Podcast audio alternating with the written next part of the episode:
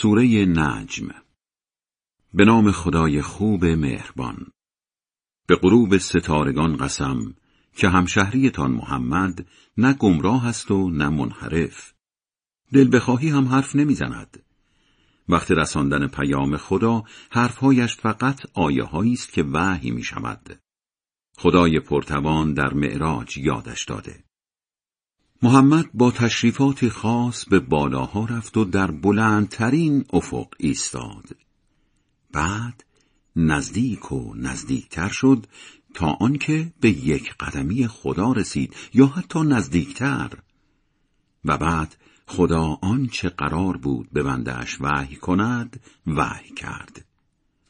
آنچه دل پیامبر دید دروغ ندید.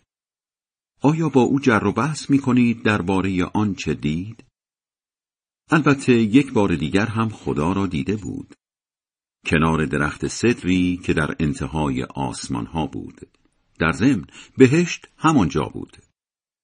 همان وقت که حاله ای از نور و سرور درخت صدر را پوشانده بود.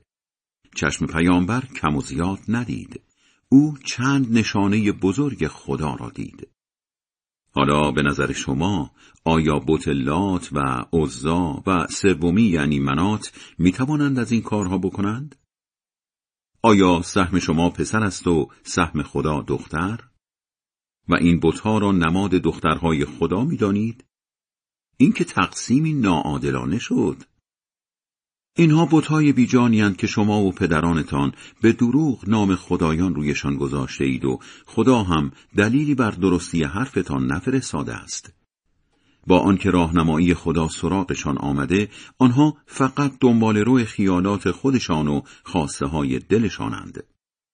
مگر انسان به هرچه آرزو کند می‌رسد که بتپرستها آرزوی شفاعت فرشتگان را دارند. در صورتی که دنیا و آخرت در اختیار خداست. چه فرشتگان زیادی در آسمان ها هستند که شفاعتشان فقط به درد آنهایی می‌خورد که خدا بخواهد و دینشان را بپسندد. کسانی که آخرت را باور ندارند روی فرشتگان نام می‌گذارند.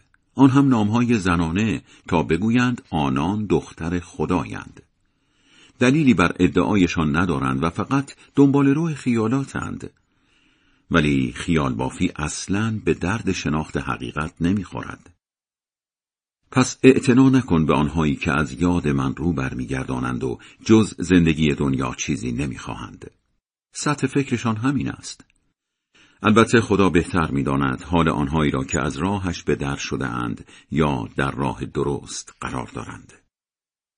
آنچه در آسمان ها و زمین است فقط مال خداست تا دست آخر بدکارها را به سزای کارهایشان برساند و نیکوکاران را پاداشی خوبتر از کارهایشان عطا کند.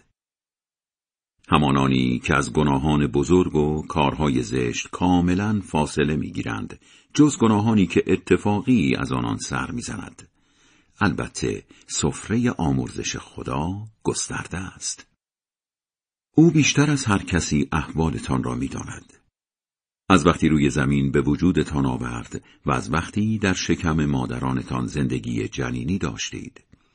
پس خود ستایی نکنید چون او بهتر می‌داند حال آنانی را که مراقب رفتارشانند. نظرت چیست درباره کسی که از کمک در راه خدا دست کشیده؟ کمکی می کند ولی ادامه نمی دهند.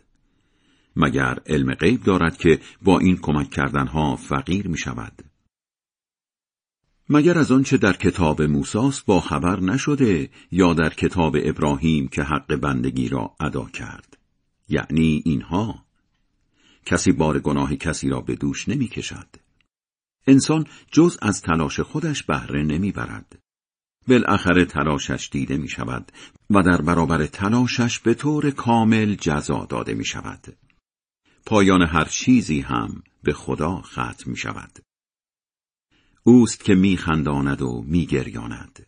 اوست که می میراند و دوباره زنده می کند. اوست که دختر و پسر را می آفریند. از ذره ناچیز که در رحم مادر قرار می گیرد. اوست که جهان دیگر را حتما پدید می آورد. اوست که بینیاز می کند و سرمایه می بخشد. اوست که ستاره شباهنگ را تدبیر می کند. اوست که نسل اول قوم عاد را نابود کرد و قوم سمود را هم و کسی از بیدینهایشان را باقی نگذاشت. قبل از عاد و سمود هم قوم نوح را اینها ستمکارتر و سرکشتر از آن دو قوم بودند. شهرهای زیر و رو شده قوم لوط را هم خدا در هم کوبید و با عذابی شدید احاطهشان کرد. حال آی انسان به کدام یک از نعمتهای خدا شک داری؟ محمد هم هشدار دهنده است از جنس هشدار دهنده های گذشته. قیامت نزدیک و نزدیکتر می شود. جز خدا کسی برطرف کننده سختی های قیامت نیست. آیا از این حرفها تعجب می کنید و با گردن کشی به آن می خندید و به حال خودتان گریه نمی کنید؟ پس با این اوضاع در برابر خدا سجده کنید و او را بپرستید. خدای بلند مرتبه بزرگ راست می‌گوید.